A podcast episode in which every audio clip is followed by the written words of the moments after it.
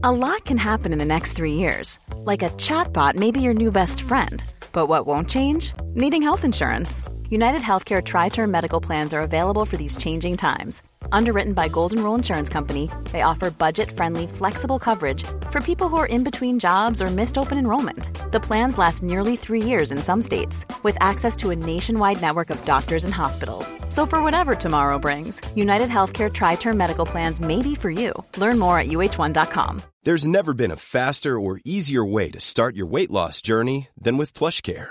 PlushCare accepts most insurance plans and gives you online access to board-certified physicians who can prescribe FDA-approved weight loss medications like Wegovy and Zepbound for those who qualify.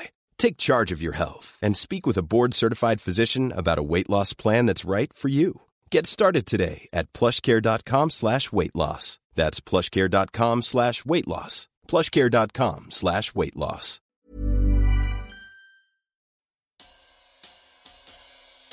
Hello. Hi. Okay. I was cleaning my gun. Okay. Walked in the door and startled me. This Okay. Where on his body was he shot? I don't know. Where did he shoot him? He doesn't know. Okay. Are you able to see where he shot? It looks like he shot him in the head, honestly. Okay. What the fuck did you do? You When a serious crime is committed in a small town, a handful of detectives are charged with solving the case. I'm Yardley, and I'm fascinated by these stories. So I invited my friends, Detectives Dan and Dave, to help me gather the best true crime cases from around the country and have the men and women who investigated them tell us how it happened. I'm Dan. And I'm Dave. We're identical twins from small town USA. Dave investigated sex crimes and crimes against children. He's now a patrol sergeant at his police department. Dan investigated violent crimes. He's now retired. Together, we have more than two decades' experience and have worked hundreds of cases. We've altered names, places, relationships, and certain details in these cases to maintain the privacy of the victims and their families. So we ask you to join us in protecting their true identities as well as the locations of these crimes out of respect for everyone involved. Thank you.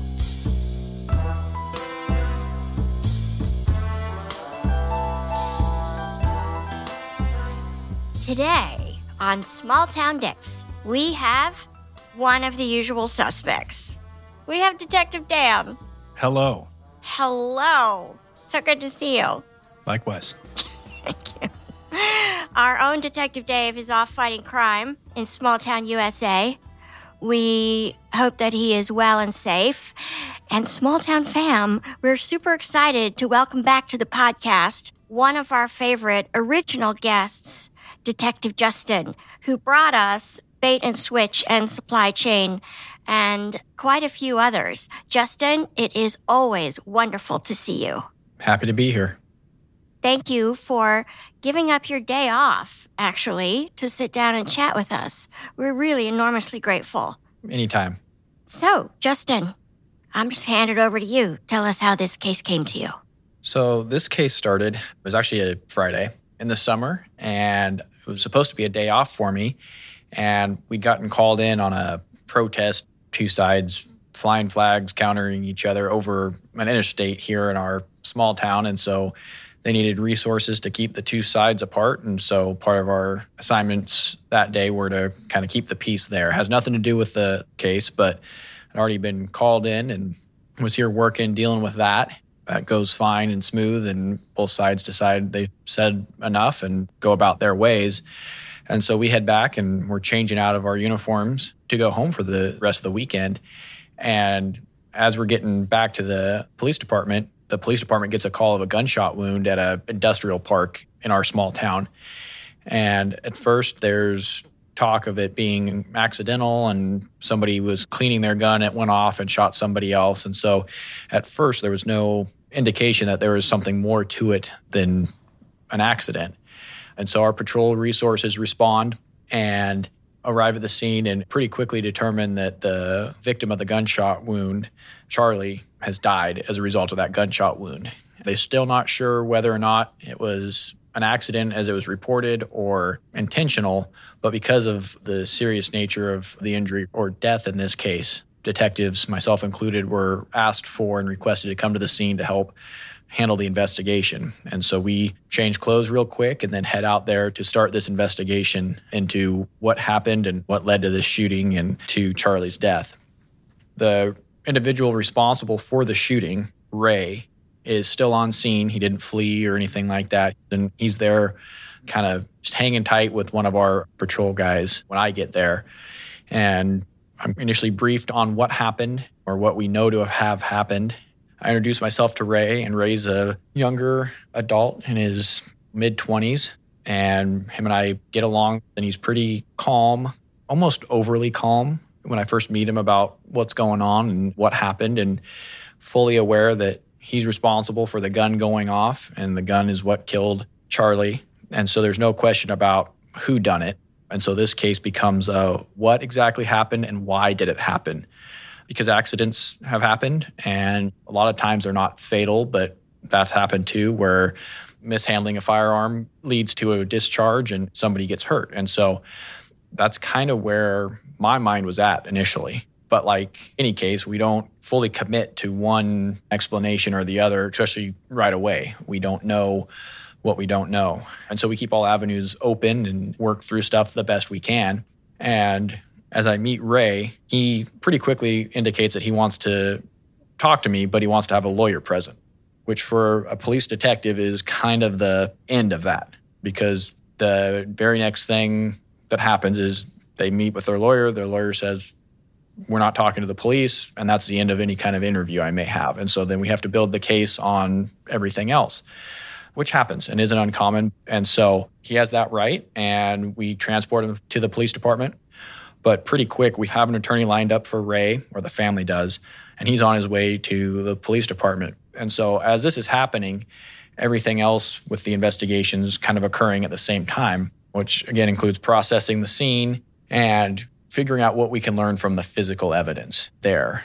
There's some other evidence that we have that we're able to become aware of early on that sometimes we don't pay attention to right away. And in this case, I'm talking about the 911 call. And, you know, they get listened to, they're important on all these cases. But in this one, given the kind of time delay that we had waiting for the attorney to be contacted and arrive, I was able to actually listen to that tape.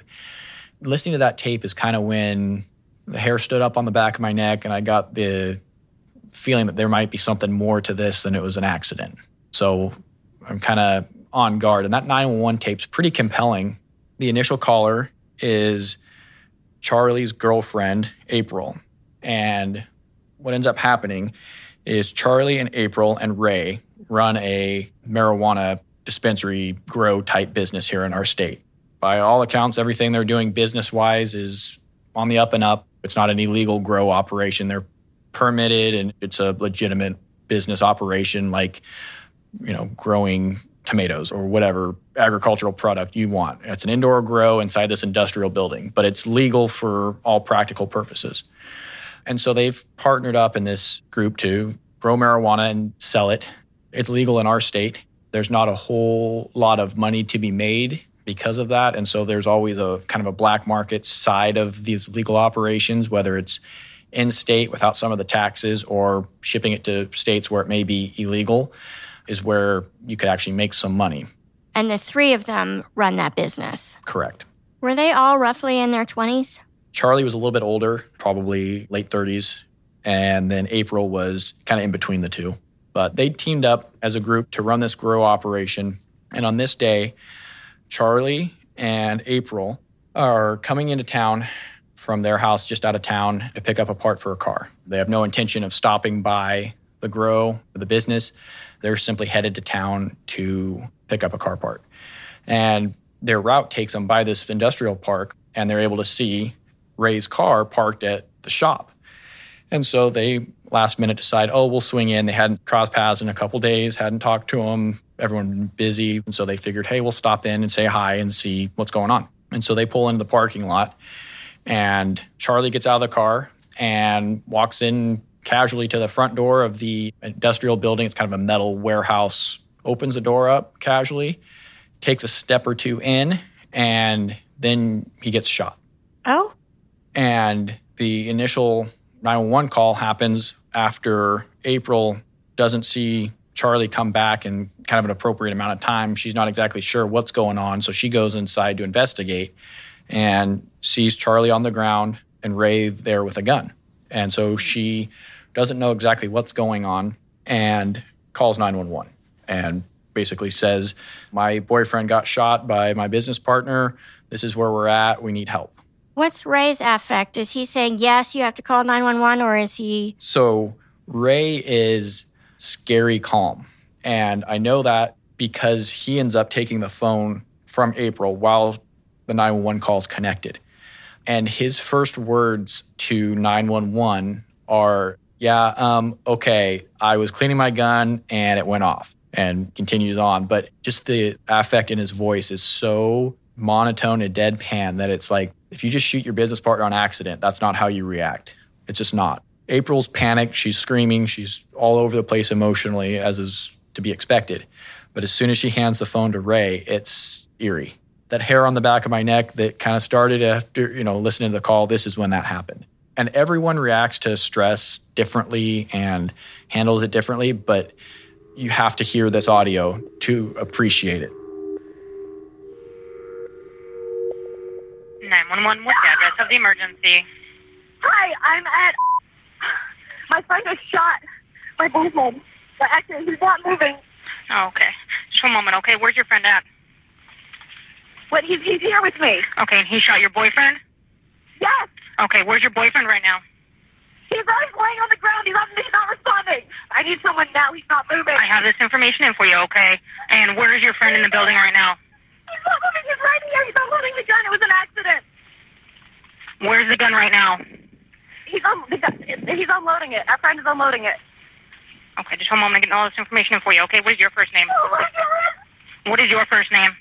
Okay, where are you at on the property? I'm I'm in the I'm in the unit. It's, Okay. please hurry. Oh I'm my just getting god. this updated information in for you, okay? Are you able to put any pressure on the wounds at all? I don't know. He's not moving. He's laying on his stomach. Don't. Okay, is he turning blue? I don't know. Can you see if he's breathing at all? Is he breathing?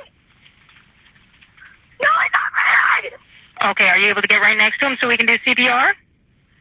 I can't. I don't know. He's covered blood. I don't want to move him. He's laying on his stomach. Where, Okay, we need to do CPR on him, okay? Are you able to do that? CPR. No, oh, my God. Ma'am, who else is there with you? The, the guy who shot Okay, can he do CPR?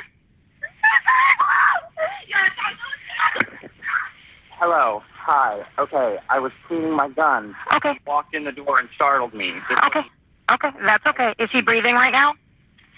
I don't believe so. I'm I'm feeling his pulse and I don't feel anything and I don't see his chest moving. Okay, would you be able to do CPR? I, I can do CPR, but I'm Okay. yes. Can here. Um, I'm gonna set the Okay, phone down. just put it, yeah, just put it on speaker, okay? Where was he shot? Where's the ambulance? Where on his body was he shot? I don't know. Where'd you shoot him? Okay, keep going. Just keep doing the fucking chest impressions. He doesn't know. Okay, He we doesn't have know. we have responders coming as quickly as they can. Okay, I'm just trying to get this information for them. Okay, are you able to see where he shot? It looks like you shot him in the head. Honestly, Okay, what the fuck did you do? You, what, what are you? can you lead in responders? We have people arriving right now. Can you lead in the responders?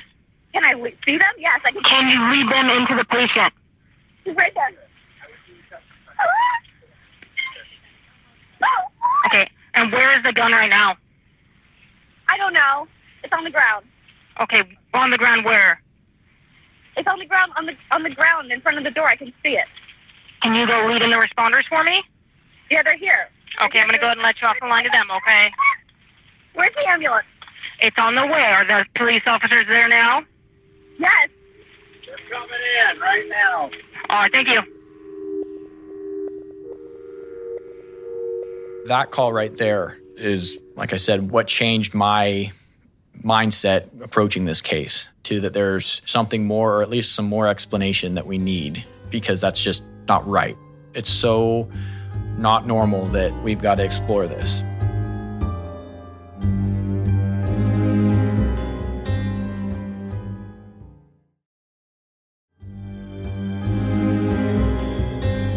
So we uh, are still waiting for the attorney to show up to get a chance to talk with Ray, decide whether or not they want to speak with us. And we're able to talk with April. And there's this cloud over this whole case from both April and Ray that they have this concern about being in the marijuana business. And so they don't want to fully disclose everything they have going on because there's this preconceived notion that it's illegal in marijuana and drugs. And that's the last thing on my mind. Yeah, it's important because that's what they're there doing. But even if they were selling every ounce of marijuana they grew illegally, I'm concerned about how Charlie ended up dead, not about drug sales, legal or otherwise. And so that makes it hard because when you have a witness that has good information about a case but wants to be guarded, you start to distrust them. You start to almost treat them like a suspect when in reality they're not only a witness, but in a way, a victim of this case as well. Their boyfriend just got shot and killed. And so it's a hard dynamic to manage because you got to get the information. You don't want to treat them like a suspect, but they're hiding something, it feels like. And so it's this kind of back and forth in order to move forward in the case. And so another detective is tasked with interviewing April, and they work through this. And she doesn't have a whole lot to add other than some historical information about the business and how they came to be partners. And again, it was all over growing marijuana and trying to turn it into a profitable business. And it hadn't been a long term thing. It was, I think, less than a year of business partnership. But they uh, nonetheless had agreed to do this. And Charlie had more experience in the sales side of things. And we never fully discovered or proved or knew anything for a fact, but it was kind of the belief that Charlie brought about a sales outlet where they could make more money than what Ray had been able to do with the business prior to Charlie joining on as a partner. And so he had some kind of connection, whether it was in state, out of state, or something that allowed them to be more profitable. Probably in an illegal manner, which again explains some of that reluctance to tell us everything that was going on. But again, our focus is how Charlie ended up dead. And so we have some time. The attorney arrives for Ray. They're given privacy and have an attorney client conversation about whatever it is they wanted to discuss. And counter to what I thought was going to happen, agreed to do an interview and talk about what happened. And Dan can probably speak to it. That doesn't happen. It happens on television. what do you mean? We don't get it right? That's fiction. That is law and order. That is uh, Hill Street Blues type stuff. That doesn't happen in the real world. So they agree to an interview, and myself and another detective join Ray and his attorney in an interview room and proceed to talk about what happened. And just like before, there's no question on who had the gun. The gun went off. The gun caused Charlie to die. It was that what was happening and what led to it. And at this point, Ray had settled on this I was cleaning my gun and it went off story. What's interesting about this is he initially tells April when she comes inside and sees Charlie on the ground. Ray tells April he came at me. And so we had that little piece of information, which is different. Really different. Really, really different. So we have a change in story there. And so we kind of start talking, and he ends up abandoning or modifying this cleaning my gun story. And I don't know why but it morphs in the interview from that to I was practicing drawing my gun and pointing it at a tub on the shelf. And when Charlie came in, it startled me and I accidentally pulled the trigger and the gun went off. Which still isn't, he came at me. Right. So now we're on third story. From Ray, who can't seem to make up his mind. Right. What kind of gun is this? It's a pistol, obviously. Yep, it's a small nine millimeter handgun, Smith and Wesson semi-automatic handgun. Okay, all right. My mind's working already. What's it working on? Shell casing. Where's the shell casing at? What will that tell you? Well, it just paints a picture. It describes the scene. It kind of gives you a location of where Ray was standing at when Charlie got shot. Who cleans a gun with a fully loaded chamber? You don't. I don't know anything about guns, but that doesn't seem to be very sensible. It's a good way of cleaning your own clock. All right, so now we have three stories from Ray. His lawyer is present. You've had to Mirandize him, or is this just a casual chat? So he's been advised prior to coming to the police department, and I don't know what his attorney and him spoke about because they have a right to privacy for that conversation, but any attorney worth their weight would re-advise or is aware of that. And so in a lot of ways, having an attorney present for the suspect shifts some of that burden off of me. Granted, I've already satisfied it by advising him, but anyone that's going to argue that that statement wasn't free and voluntary when his attorney is sitting in the room with him, not stopping him, letting it go, what more am I supposed to do as a detective? I can only ask the questions. Well, I'm scratching my head over this because if you're an attorney, he probably had an initial conversation with Ray, and Ray told him, Hey, I was cleaning my gun and it went off on accident. And it sounds to me like the attorney probably said, Well, that passes the smell test for me. Yeah, we can sit down and we'll talk about that with the detective. But once Ray starts morphing his story, I'm very surprised that the attorney didn't shut that interview down. Right. But we carry on this interview and it goes on for a while. We talk about several things, you know, obviously the business relationship and how that developed and how they met. We get into some of Ray's background. And Ray at one point wanted to get into armed private security. And in our state, there's a governing body for that type of work. And they keep training records and issue certificates and certifications for that. So we talked about that. Some of his other life history stuff. He was an Eagle Scout and not just like the description of being a good person. He was honest to God an Eagle Scout, had obtained that status through scouts. And so we talk about all of this stuff. And I think they might think we're talking about it just to, you know, pass time or something, but there's a reason for it. And part of scouts, or especially the armed security side of things, there's instruction on weapon handling and carelessness and all the considerations that go around that practical range experience. It's not like he's a first time gun buyer that had no idea what he was doing. He has a level of training and experience with weapons that make this accident less likely an accident or, again, err towards something else happened here. As I figure those things out, I'm making notes in my head. Those are things that we can come back to, or I can get my hands on the training records from the state agency that governs it, I can go to the trainer that provided the training and see what their course looks like, which I did later on. There's a question on the trainer that trained Ray in uh, being an armed security professional. He has a written test, and the first question reads If you accidentally shoot someone, you may be charged with a crime. And on the test, crossed out may and will is replaced in Ray's handwriting. And so the question reads If you accidentally shoot someone, you will be charged with a crime, true or false? And he says true. So there's no doubt that he understands the significance and the stakes when it comes to weapons and firearms. It's not like this was a horrible accident. I didn't expect to get in trouble for it. There's no doubt. It's on the test. And Justin's one of our firearms instructors. Like when I qualify every year at my agency, Justin's the one who marks me off and makes sure that I hit the target every time because we can't miss. So Justin's got a very good working knowledge on firearms, firearm safety, and protocols. Everything firearm, Justin is an expert in. Right. Okay. I can say it. Ray's full of shit. There, said it. It doesn't pass the smell test. Right. And that's a big guiding tool for us is that smell test. And if something doesn't seem right or you have questions or you can't wrap your head around it, it's worth looking into. You have to. You know, that's what makes a good detective. I mean, you can't just be satisfied with, oh, he says he was cleaning his gun and it went off. Well, that's the second story after he came at me. And then the next story is I was practicing with my gun. Which one is it? Which one is it? And so this case is much harder if we don't almost immediately have three different stories. If he came at me and we maintain that and that's the story, it makes my life a whole lot harder in this case.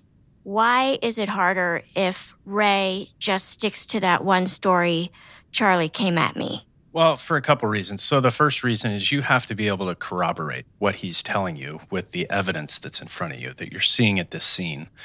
Why it becomes easier for Justin for the hair on his neck to stand up and you have that it's not passing the smell test moment is Ray's story is changing. And that is a big red flag to us that, okay, there's more to this than what we're hearing. And now you're going to be really critical of the evidence and what is being told to you. So it's kind of a gift when a suspect says, it happened this way. Oh, no, no, wait, it happened this way. Absolutely. Because the truth is the truth. The story shouldn't be changing. And if the story's changing, then the bullshit meter is spiking. Yeah, you guys always say it's easy to remember the truth. Yeah. Yeah. So we keep talking with Ray and his attorney, and it's odd because this isn't something we do. We don't talk to suspects with their attorney. I'd never done it before this, and I haven't done it since. But I'm aware of this attorney in the room, and I don't want to push so hard and ask such pointed questions that they say, okay, we're done talking. But at the same time, I have to try to get the information I need. And so it's this weird balancing act that I'd never done before. That's a very special sort of dance. Yeah, it's a weird one. There's like two people in the room on each side, you know, me and another detective and Ray and his attorney. And it's this like four person dance. And I know Ray's feed me untruthful statements about certain things, but I just accept them at the time because I know I'm either going to circle back to that or I'm going to be able to come up with physical evidence to contradict that. And I'd much rather keep the lines of communication open as opposed to, I know that didn't happen. You're lying. You said he came at you. Well, as soon as I start getting accusatory, that attorney's probably going to shut it down. Now, could I have gotten away with it? Maybe. But why take that chance? But why take the chance? An provable lie is almost as good as the truth in our world. And so I kind of give Ray the rope he needs to hang himself and let him talk and just accept it, get as much information as I can through the initial portion of the interview. We get towards the end of it, and again, we have three stories now. It's weird hair on the back of the neck. The statements from April that Ray said Charlie came at him inside, not everything's adding up. We want to do what we call a walkthrough, where they take us to the scene and in the real environment show us where people were, what happened, when it happened, can show us how they're standing. You learn so much more from that than talking about it. One point we had Ray draw a hand drawn map kind of of the inside of the business location with the different rooms for different stages of plant growth and where things were inside and that helped, but it's still not as good as being there for real. The problem is with this case, we're in the midst of executing a search warrant, searching the location, processing the scene for the physical evidence that we need that we don't want to contaminate by going back into the scene. And so we've got some time to kill. Sorry, you have time to kill in order for that search warrant to be executed? So you've got to wait for them to finish processing that crime scene before you go in and do this walkthrough because you might contaminate it. Right. It's getting late in the day now. People need sleep, need food. I've got other things that I need to do instead of just sit in a room with him because we're kind of at that point interview wise where all I have left is to kind of confront him on stuff. But I really want this walkthrough. So we are able to negotiate with his attorney and with Ray for Ray to spend the night in our municipal jail voluntarily, which it's always nice when they agree to it. I have probable cause at this point to arrest him for crimes. At the same time, we can detain individuals for a reasonable amount of time to investigate crimes. But again, it's nice to play nice, and I'm trying to keep him and the attorney on our side so they'll talk, they'll do the walkthrough.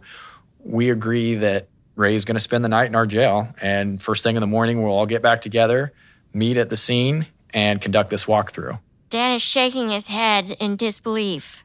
I just, like, I have a lot of questions, but I'm grateful that the attorney is being so accommodating, but I just am not used to that. Like most attorneys would say, no, my client's going to go home and sleep in his own bed tonight. Well, and I kept waiting for that to happen. And like I talk about pushing and pushing my luck, at some point I'm going to get told no, and I'm going to have to play my card of, well, this is what I think or no happened, and then this is all that's going to be over. But every time I get to that's one of those points where it's like, hey, I want to do a walkthrough. Okay, yeah. And then I'm worried that, well, no, my client's going to go home well, I can't let that happen. I'm thinking he murdered somebody. I can't let him go. So we do this little back and forth dance, and they agree for him to stay in our jail overnight. And then we'd meet back together in the morning and do the walkthrough. And so Ray gets taken over to our jail, and he's held in kind of a not lodged or housed like a full inmate would be, but he's in a pre booking type cell where he's got access to water and food and the things he would need. And so he's there basically spending the night while I'm able to go back and help process the scene. And that helps me get a better understanding of what I'm going to get into the next morning in that walkthrough. You must be the most charming young man. He's pretty charming. He is charming. I love me some Justin. Or that attorney is, uh, it was their first day or something. It doesn't make any sense, does it? Maybe this is what's going through the attorney and Ray's head is the more cooperative we are, the more they're going to believe us. Sure. Okay. That's the only thing that I can think of. That, and I think whatever Ray told the attorney, I think the attorney just took that for the truth and didn't pick up on the changing in stories and or not hammering on well you said earlier this i never once went down that road because at some point it's going to kind of tip them off to wait a second my client's lying we're done Oh, that definitely changes the temperature in the room. Exactly Yeah. Just as a side note, had Ray or Charlie, had you ever met them in law enforcement capacity prior to this? Nope. Neither one of them were known to myself or anyone else. They had relatively minor, if any, criminal history to speak of, traffic stop kind of stuff. Charlie had some history from other states before he came to our state, but nothing violent or dynamic, but some drug type stuff, kind of furthered our belief that maybe somehow he was involved in the drugs being sold out of state or on the black market side of this. He had a little bit of criminal history, but he wasn't a known player in our small town. Well, and you have to pass background checks to have a marijuana grow too, don't you? To be certified by the state. There are some checks, and I think that's where some of the business relationship came in, where Ray was able to pass those checks. I mean, he's an Eagle Scout, former armed security guy, and so they kind of were able to get it on his credit, if you will. So Charles has got the market for it. Right. So we've agreed for Ray to stay the night in our jail. I go, I'm out at the scene, and we're processing the scene, and kind of what you would expect inside. It's a metal building with a couple garage style overhead doors with a man door kind of in between them. As you go in the man door, to your right, there's kind of a office, living, sitting room area set up. To your left is some storage shelves, and then built within the large metal building are smaller grow rooms, and each of them have marijuana plants in different stages of growth. And I don't know enough about it to comment on it, but some are like ready to harvest and some are not ready to harvest. At one point, Ray took us through the whole life cycle of it because he knows it and he's an expert, but I didn't commit it to memory because that's not what I was there for. But there's rooms within rooms, is what's important to remember here. And there's probably four or five feet from the ceiling of these grow rooms to the top of the metal building. So there's kind of a crawl space, attic, loft, whatever you want to call it. There's not good access, but there's buckets and some old duct work and stuff stored up on top of the grow rooms. And so we were searching the common area uh, as you come into the door. And the shooting happened right as Charlie walked in the door. I mean, half a step inside the building. It happened almost immediately as he entered the building. And so there's evidence and blood consistent with that on the floor just inside the door. Dan had talked about the shell casing. It's in the room kind of off to the right, and it's a ways away from the front door. Any gun cleaning materials sitting out? Nothing. No gun cleaning supplies, nothing that you could even be using to clean a gun. Nothing. He wasn't cleaning a gun. And that's probably why Ray changed that story, I think, is because he realized in his mind as he's trying to keep up that they're going to go in there and they're not going to see it. So I got to kind of modify this to something that they can't disprove based on evidence. So we're finding what we expect to find. But then one of our detectives, on his own, he crawls up on top of the grow room in the main portion of this business, crawls up there by scaling the two by four walls and like Spider Manning between the inside wall and the outside wall to get up there. Gets up there and he's going through junk that's been stored up there for who knows how long. And as he's doing that, he finds a black hooded sweatshirt. Okay, black hooded sweatshirt. Well, it's on a hanger through the neck hole like you would hang up any shirt. And also hanging on the same hanger is a bulletproof vest carrier with a ballistic steel plate in the carrier. What's a carrier? So your vest is just fabric, right? The carrier is actually a pocket in your bulletproof vest where you put the Kevlar panels in it. And then there's also a secondary carrier for a trauma plate, which is usually what, like a five by five inch square piece of Kevlar, or you can use a hard panel to go in there that gives you extra protection for your vital organs right in the middle of your chest. So that's a carrier. So we find this, but we don't know what it means. It's armor, it's thrown up there, it's in a weird spot. It doesn't match the level of dust and dirt that everything else. It's freshly put up there, and there was a shooting there. Now we have body armor. What's going on?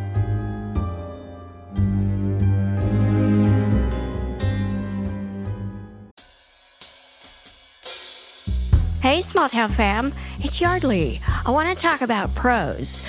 Prose is the custom hair and skin beauty brand where you get on their website, answer a bunch of questions about where you live and how old you are, and what kind of hair you have, what kind of hair you want to have. And then, from millions of possible formulas, they create a formula just for you.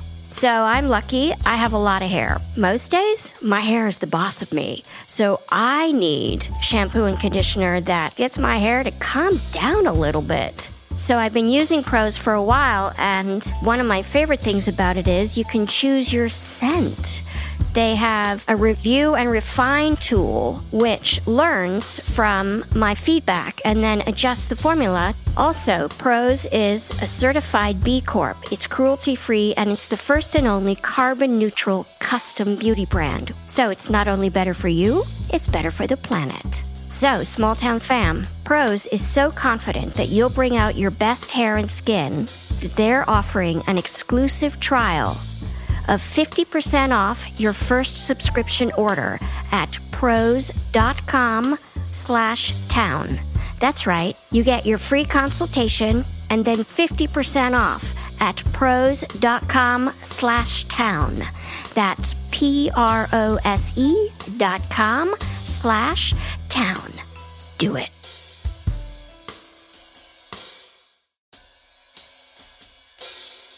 Hey, small town fam, it's Yardley. It's gonna be summer soon, so the potential for stinky pits is imminent.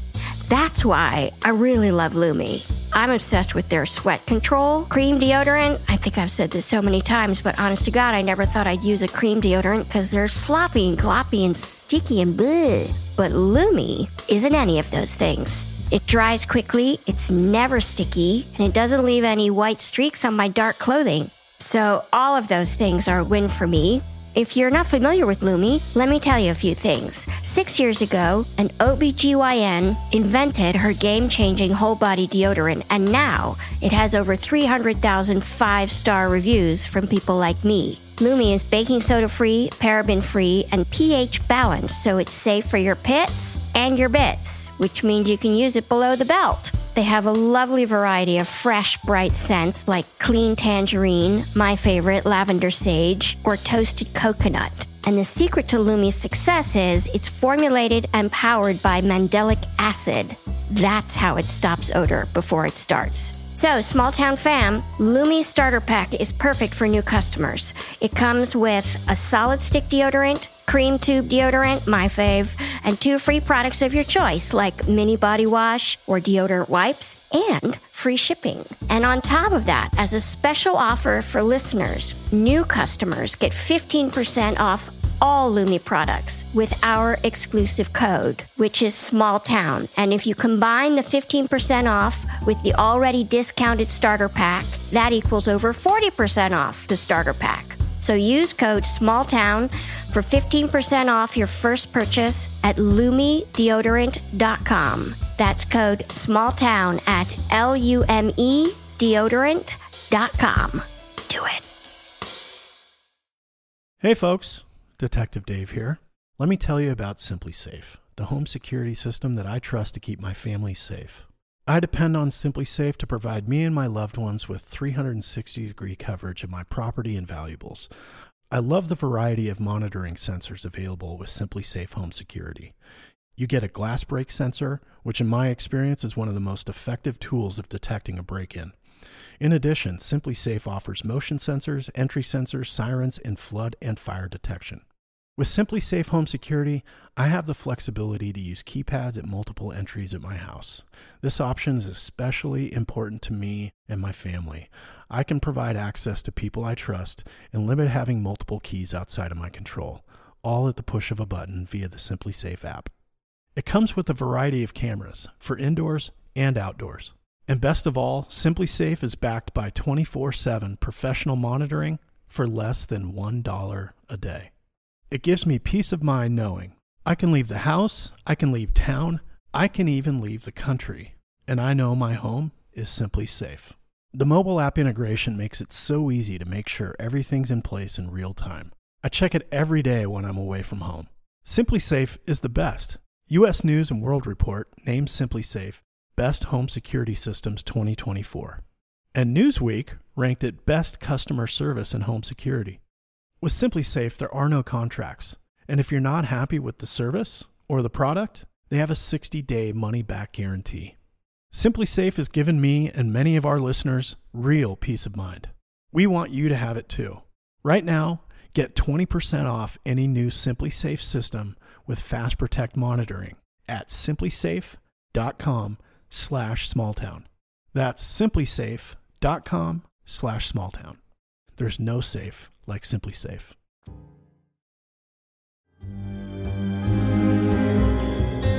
So we seize this sweatshirt and carrier and armor plate. So it gets lodged at our police department.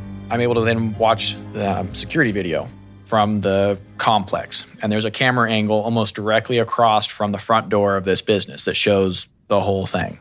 Is the camera inside the business or is it at another business facing this business? It's at the neighboring business across the parking lot. And so it covers the outside front door area of this marijuana grow, but it's clear color, it's good video. It's rolling and it captures everything from when Ray arrives that day to when Charlie and April arrive. And it shows Charlie's walk to the door and almost catches the entirety of the actual shooting. You see Charlie open the door casually. He doesn't swing it open. He's carrying a drink in one hand, opens the door, takes a step in, and just as he starts to disappear kind of into the shadow of the interior because you can't see in because it's a bright day. But just as he steps inside the threshold, you see his body recoil and him collapse. You see him get shot without seeing the actual round fired, but you see his body react to being shot. But didn't you say that the shell casing was about 20 feet away from the front door? Correct. Would the shell casing fly that far, or would that indicate that Ray was 20 feet from the door and not right at the door? well, the casing wouldn't travel that far and end up that far away. And so Ray was farther from the door than he says he was, or than he wants us to believe. He was kind of deep inside this room off to the right. So the video shows Charlie step in, get shot. He falls, and when he falls, he falls kind of into a seated position with his back against the door. It's kind of holding it open. And he's down. I mean, he's clearly taken a very significant gunshot. The next thing you see, and you can't see what's causing it, but you see his body lurch forward and he's actually being pulled into the building. The only other person in the building at this time is Ray. So Ray is pulling Charlie's body into the building. He gets that done. And then from inside, you see an arm reach up and grab the top of the door that leads outside and just grabs the top of it and tries to shut it from the inside without being visible, tries to shut that door. And that doesn't work. I don't know, it was the angle that he was grabbing at or whatever, but he's unable to shut the door without being seen. So Ray grabs the top of the doorway after Charlie is shot and tries to close it, and he can't. Why doesn't he use the doorknob? The door opens out towards the parking lot, and the hinges are on the side that Ray is on. And so, for some reason, he doesn't want to expose himself in that open doorway. And so, he's trying to stay kind of hidden behind the door and out of sight. And you just see his hand come up and try to shut the door. And so it's an effort to try to conceal everything and keep it inside the building and doesn't go as planned. Okay. So Ray then goes to step out of the business to see what the coast looks like and look out in the parking lot. And there's an uninvolved foreign exchange student in the parking lot working on his car. Has nothing to do with this business. He just happens to be there working on his car. And as Ray steps out, he puts his finger to his lips and does gives this foreign exchange student the shh motion. No. Shushes this exchange student. And so this foreign exchange student beats feet, gets in his car, and leaves. So he takes off. Well, Ray's now exposed. And this is when April kind of like, what's going on? And kind of gets that, this has been a while, and gets out of the car to go check on things and see what happened. And so Ray's out of the building, sees April. Ray retreats into the building before her. And as he does that, you're able to see in this camera angle, he draws the gun again out of the holster it was in in his pants. He draws the gun as he retreats back into the building. April follows him a step or two behind and enters the building, and the door shuts, and you can't see what's going on.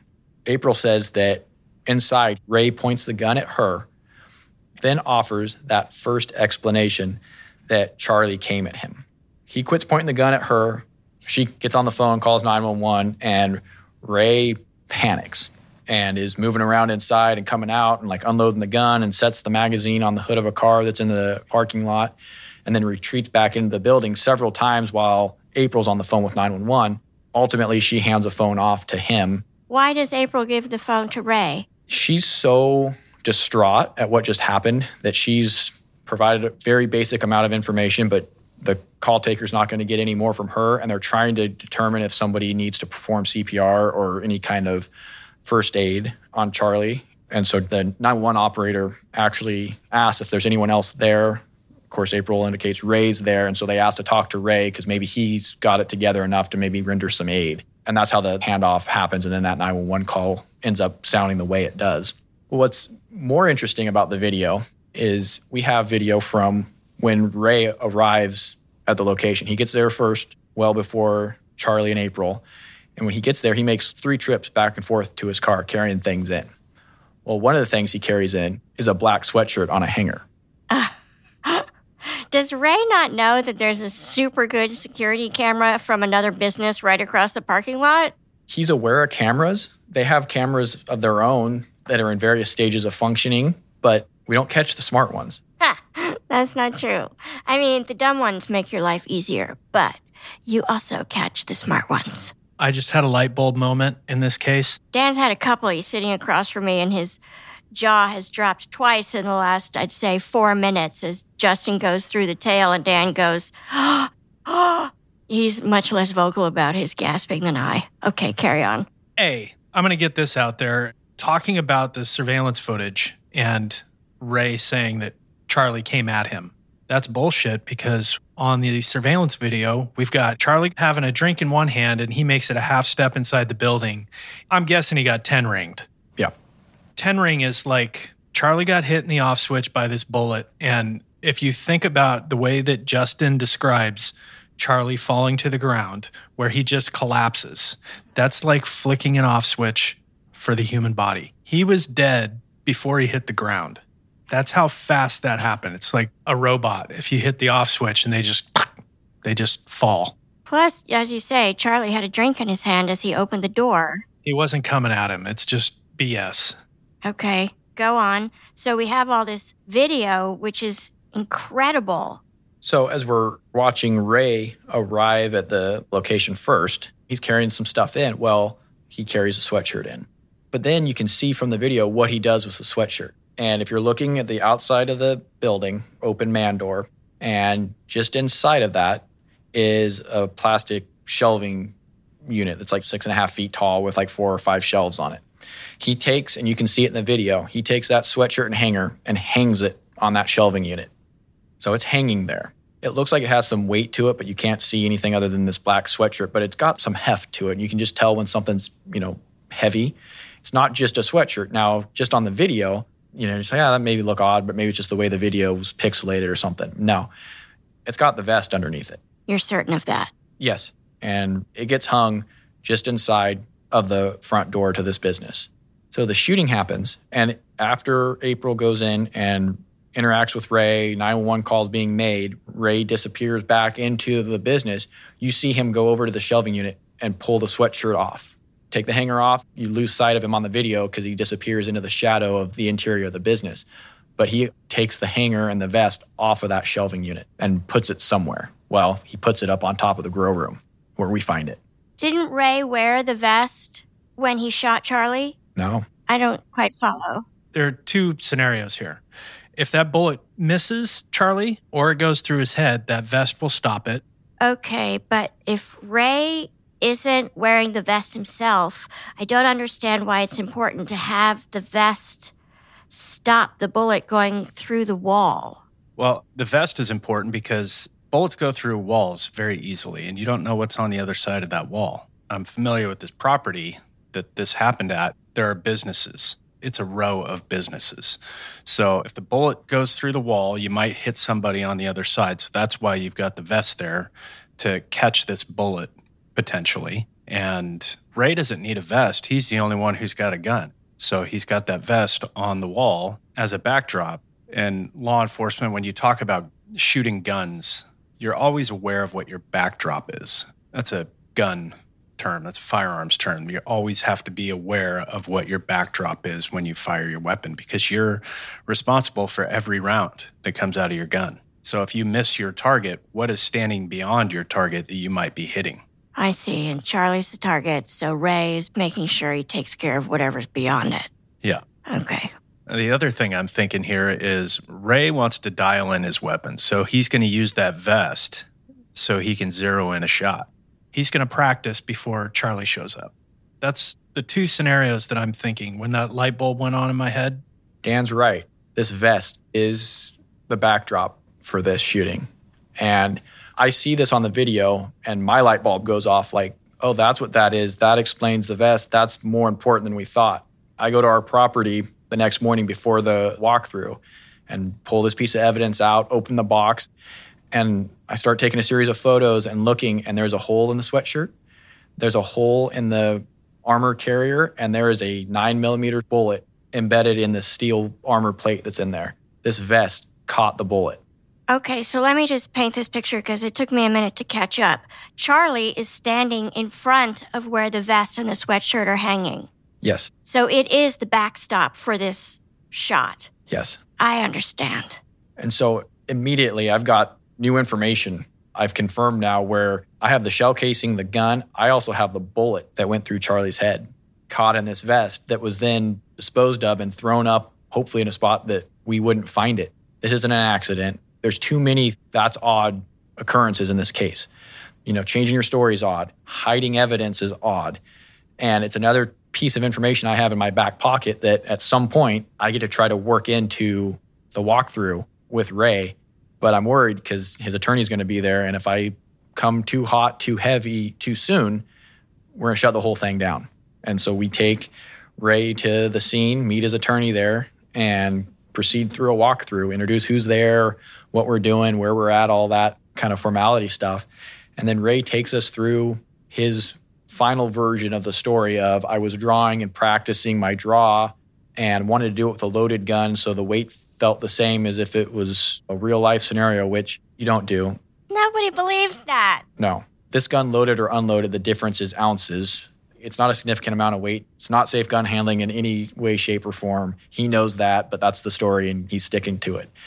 And so he takes us through the inside and where he was, and he puts himself in a position in the room that's consistent with where the shell casing was, and everything's going along fine. And I'm just kind of letting him talk. I'm not challenging him on anything or anything like that. And so we're getting towards the end of his story about what happened, and it's go time. And the first I asked Ray was, What'd you bring in from the car? And he goes through a list of zip ties, my coat, sunglasses, clipboard, blah, blah, blah, blah, blah, you know, a handful of things. Did you bring anything else in? Nope. Okay, well, I watched you carry a sweatshirt in, so now you're lying, but okay. Do you tell him that? I watched you carry a sweatshirt in? No, you're thinking that. Well, I'm thinking that, but then I'm also thinking, how can I confront him on this without ending this right here? And so I tip my hand at this point that, well, I've watched the video. And so I go, I watched the neighboring camera feed, and it looks like you bring something in and hang it on the shelf over here. And I kind of point that out and give that piece to him.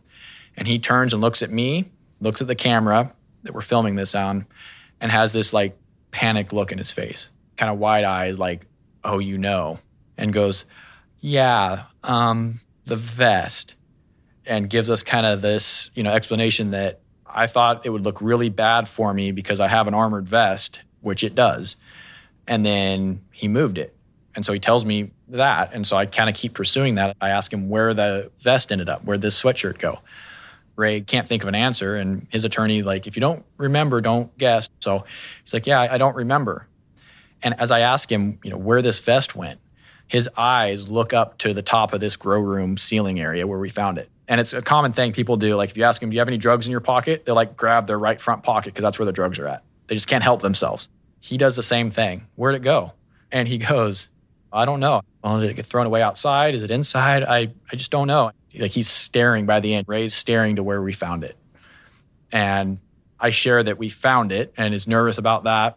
Then I clarify some things with Ray about that vest and why he has it and if it's ever been shot before or anything like that. No, it's not been shot. It void the warranty. Kind of has a whole explanation, just narrowing down on that bullet that's in it is the bullet that went through Charlie's head. And so I've narrowed the scope of this down to that got hung there, caught the round after it killed the guy, and then he tried to dispose of it.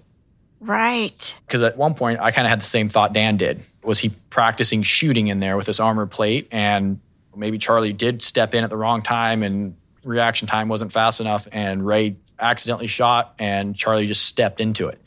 Not the case. Ray assures me that that vest has never been used, and he just hung it there because he didn't want it at his house because he had company over or something like that. Total BS story. You hang it in your closet like every other normal body armor owner. But also, who would practice shooting outside of a shooting range? Ah, oh, it doesn't make any sense. This is why the truth is so much easier to tell because usually it doesn't need explanation. But he's got so much stuff in play here that he has to explain away. It's just can't do it. Do you think this is the first time the attorney has heard these little branches of explanation? Because an attorney will usually ask you, Is there anything that I'm going to find out that I should know now? Yeah, I don't believe that Ray had shared any of these details with his attorney because, good, bad, or otherwise, I can't fathom any attorney advising someone else to continue telling this story when they have the option to stop talking with some of these details provided. So I think it's easy to talk about the attorney not doing his job or being skilled or how unskilled he may or may not be. But I think a lot of it is Ray didn't provide him the full story or thought he could convince his attorney that, no, this is what happened too, and get one more person on his side, which turned out to be problematic for him in the long run. I think the attorney trusted him and thought he was telling him the truth. Any other explanation for that? the attorney would have shut it down.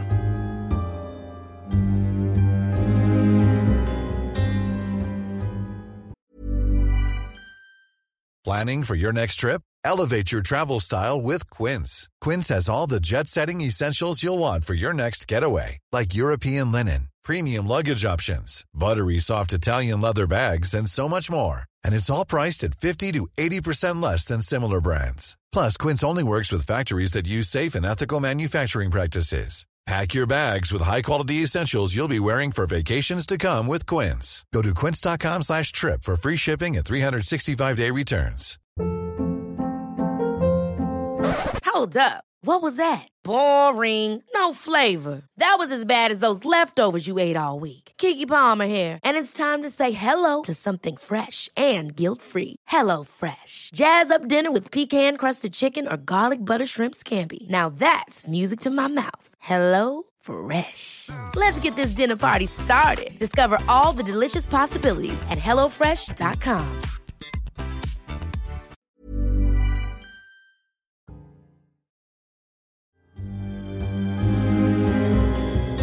So, what happens to Ray? Where do you go from there? You arrest him for first degree murder or whatever that charge is in your state? We do. We get done with the walkthrough and we officially arrest Ray for murder. And as we effect that arrest, the attorney comments something to the effect of, you know, guys, that seems kind of harsh. I thought this one was different. I thought this was the one where telling the truth was going to set us free. And I'm thinking, did you just hear the same story I heard? How naive are you? Well, and the big thing is the attorney didn't know, and nor at the time is it my job to tell him about the video and some of that stuff. And, you know, it's why we guard a lot of the details of some of our cases so closely is that video, no one outside of law enforcement or anyone that would know the business park knew it existed. No one had seen it other than a handful of detectives. And so I know what's on it. Any attorney that's going to want to do a walkthrough, if there's video, they should want to see the video to make sure it matches their story. And whether he didn't know it existed or didn't care, I don't know the answer to that. But I had a whole lot more knowledge about what happened than they knew. And it wasn't just down to the interview. I had physical evidence and video evidence that direct this case. Justin, that is some fine detective work. So are we talking trial here? I guess what we're trying to figure out is why. We don't know. I still don't know. This case ultimately resolved prior to any kind of trial with a plea deal. And for not intentional murder, for a manslaughter charge, which is a lesser form of homicide, that plea agreement was reached with our prosecutor's office based on some of their evaluation of where the arguments would go and the risk versus reward that may come from a full blown trial on this case. The defendant, Ray, fired his initial attorney and hired a, another attorney, arguably much more capable trial attorney, defense attorney than his first. So I don't fully agree with the resolution of the case. I think it was an intentional setup murder. I'm lacking evidence to prove that beyond a reasonable doubt. I think it's pretty obvious to us as we talk about it, but there's no indication through cell phone search warrants, the investigation as a whole, that there was any motive for Ray to kill Charlie. Really, the motive is I've got everything I already need from Charlie, his contacts for business networking. That now, if Charlie's gone, then instead of it being split three ways, now it's only split two ways. Oh, you think it was greed? That's the motive that pops into my head is now Ray's got a bigger stake. Right. There's that. Greed and money is always a leading motivator in any crime. I think there may be, and again, there's nothing in any of the phones. Charlie, Ray, and April's phone been through all of their messages to each other. There's nothing in there indicative of any kind of setup or the problem for the case is there is absolutely no evidence that we found that shows that Ray knew that Charlie was coming there at that time, which is a big problem for us. Because if we want it to be this elaborate setup execution, Ray has to know Charlie's coming. In fact, we have the opposite of that. We have April saying, We were going to the store and his car was there, so we decided to swing in. Did the grow have cameras on the outside where Ray could potentially be looking at a computer monitor and see that Charlie and April had arrived? Yes. Yep. So there's kind of the same cameras that I'm watching on the other business building in this complex. There's matching cameras on the involved building. There's a monitor inside the unit that Ray would have absolutely been able to see. They were on when we got there. It's kind of a live closed circuit type monitoring capability. And so he would have absolutely been able to see him arrive. So again, if we want to make it this setup, there's no indication of that. Now there's the panic element where Ray's down there at the shop, hasn't been around for a couple days because he's doing some private family type stuff and feels like he's getting caught by Charlie and April being down there when he shouldn't. But then why'd he hang the vest up? There's a piece that's missing to prove this beyond a reasonable doubt as a total setup execution style murder. I still believe it is. I don't understand why isn't Ray supposed to be down there at the shop? Well, they just probably didn't expect him to be there. Yeah. Because they're just dropping by too. Right. So there's too many things in this case that point in that direction. But I don't disagree with the prosecutor's office's decision that they don't think they can prove that charge beyond a reasonable doubt to a jury. I don't like it, but I understand their evaluation. They're trying to mitigate risk because it's risky if you go to trial and Ray gets found not guilty, then you don't get anything. Right. I think Ray was going to practice and see if the vest would serve the purpose that he wanted it to. Once he confirmed that and he knew Charlie was coming back, then he was going to do what he did to Charlie. Charlie just happened to show up much sooner than Ray expected.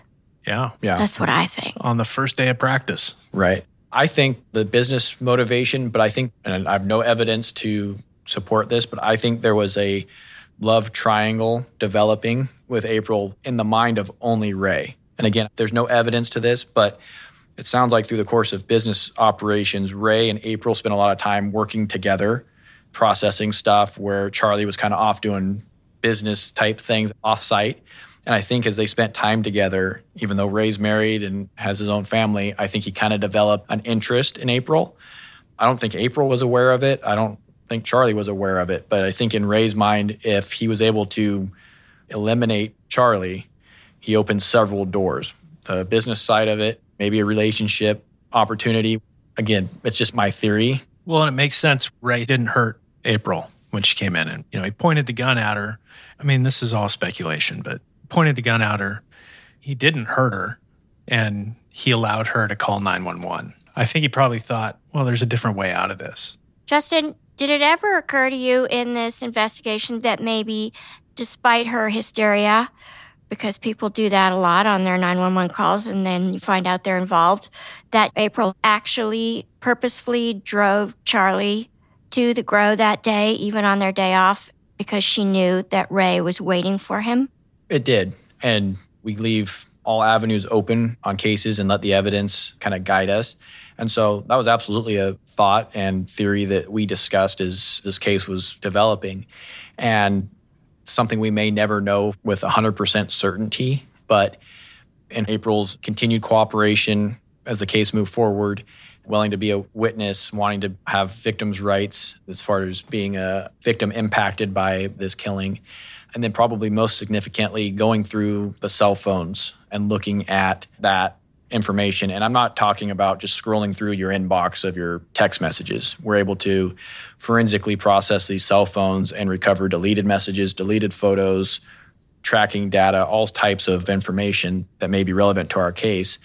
And for one person to get rid of something they don't want us to see and us not recover it, maybe.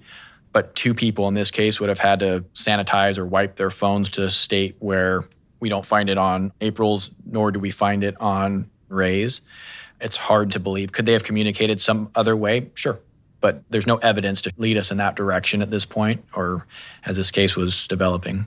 And I'm assuming Ray never even attempted to throw April under the bus and say she was in on it. Once he realized, oh, the gig is up, they actually know this wasn't an accident. Now I'm going to rope April into it too, and we're both going down. And that never happened. Correct. No, it never happened. We had conversations with April pretty pointedly about we're going to prosecute this case, but if at some point we discover that you're part of this on some level, don't expect any favors. I mean, Ray pulled the trigger, there's no doubt about that. But if you set Charlie up, you're going to be held accountable too. And she didn't bat an eye at that she could be a great actor. I have that same suspicion and uneasy feeling. I've talked to Charlie's family about the case, and they have that same gut feeling about April and just don't fully trust her. But there's no hard evidence to substantiate any of these feelings. And we're stuck with the evidence we have, the statements that we have, and making the best out of what we know. And I know that Ray fired the shot and killed Charlie. Right. Justin, you said you recovered the bullet that went through Charlie from the vest because it lodged in the vest. Presumably, that bullet got sent off for processing, right? Did you get any other information from it?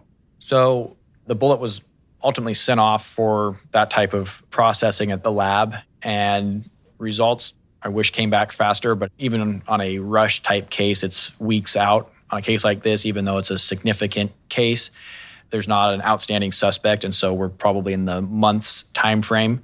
The lab report did come back, and they confirmed that that bullet that was in the vest was fired from Ray's gun. They're able to match that, but they weren't able to recover any kind of DNA or blood or anything like that from the bullet itself. How come? That's a good question, and I'm sure there's a long lab tech or scientist answer for it. But my understanding is based on the construction of the bullet, it's a smooth full metal jacket round. So it's copper jacketed with no ridges on it or anything that would grab any type of material. So it passes relatively cleanly through Charlie. And then when it hits the armored vest, it deforms slightly, but there's heat and friction associated with that. And so I think a combination of those two things, the shape of the bullet combined with heat and friction of it being fired and stopped in this armored plate, destroyed any evidence that would have been there, and it would have been just a small amount. You know so much about that. Did you get the look on Ray's face when you told him you were going to charge him with the homicide? Or is that after the walkthrough is over? That's after the walkthrough is over. Camera had been turned off. We kind of ended things. I remember it. And it's the same, like, ooh, they caught me, but how am I going to spin out of this and just keep rolling? And there's a moment of panic and then kind of collects himself and carries on. Is the business still there? Is April still involved in it? Last I knew, it wasn't. The owners of the business park wanted them out anyway, and this gave them kind of the ammunition they needed to have them pack their bags and move somewhere else. Right. How much time did Ray get in prison? 10 years. 10 years. Yep. Wow, that's an incredible case, Justin. I feel terrible for Charlie and for April. And for April. Yeah. You know, one minute you're enjoying a latte, walking in to say hello to your coworker that, you know, coincidence happens and you're like, oh, well, there's this car. I'll just go say hi to him. It's my day off. And it costs you your life. It's terrible. That is awful. Justin, the world is a better, safer place because of you. Thank you for joining us today. It is always such a pleasure to see you. You bet. Thank you. Thank you. Small Town Dicks is produced by Gary Scott and Yeardley Smith and co produced by Detectives Dan and Dave. This episode was edited by Soren Bajan, Gary Scott, and me, Yeardley Smith. Our associate producers are Aaron Gaynor, The Real Nick Smitty, and Alec Cowan. Our music is composed by John Forrest. Our editors extraordinaire are Logan Heftel and Soren Bajan, and our books are cooked and cats wrangled by Ben Cornwell. If you like what you hear and want to stay up to date with the show, visit us on our website at smalltowndicks.com. Small Town Dicks would like to thank SpeechDocs for providing transcripts of this podcast. You can find these transcripts on our episode page at smalltowndicks.com. And for more information about SpeechDocs and their service, please go to speechdocs.com. And join the Small Town fam by following us on Facebook, Instagram, and Twitter at, at SmallTownDicks. We love hearing from you. And if you support us on Patreon, your subscription will give you access to exclusive content and merchandise that isn't available anywhere else. Go to patreon.com slash smalltowndickspodcast. That's right. Your subscription also makes it possible for us to keep going to small towns across the country In search of the finest, rare, true crime cases told, as always, by the detectives who investigated them. So thanks for listening, Small Town fam. Nobody's better than you.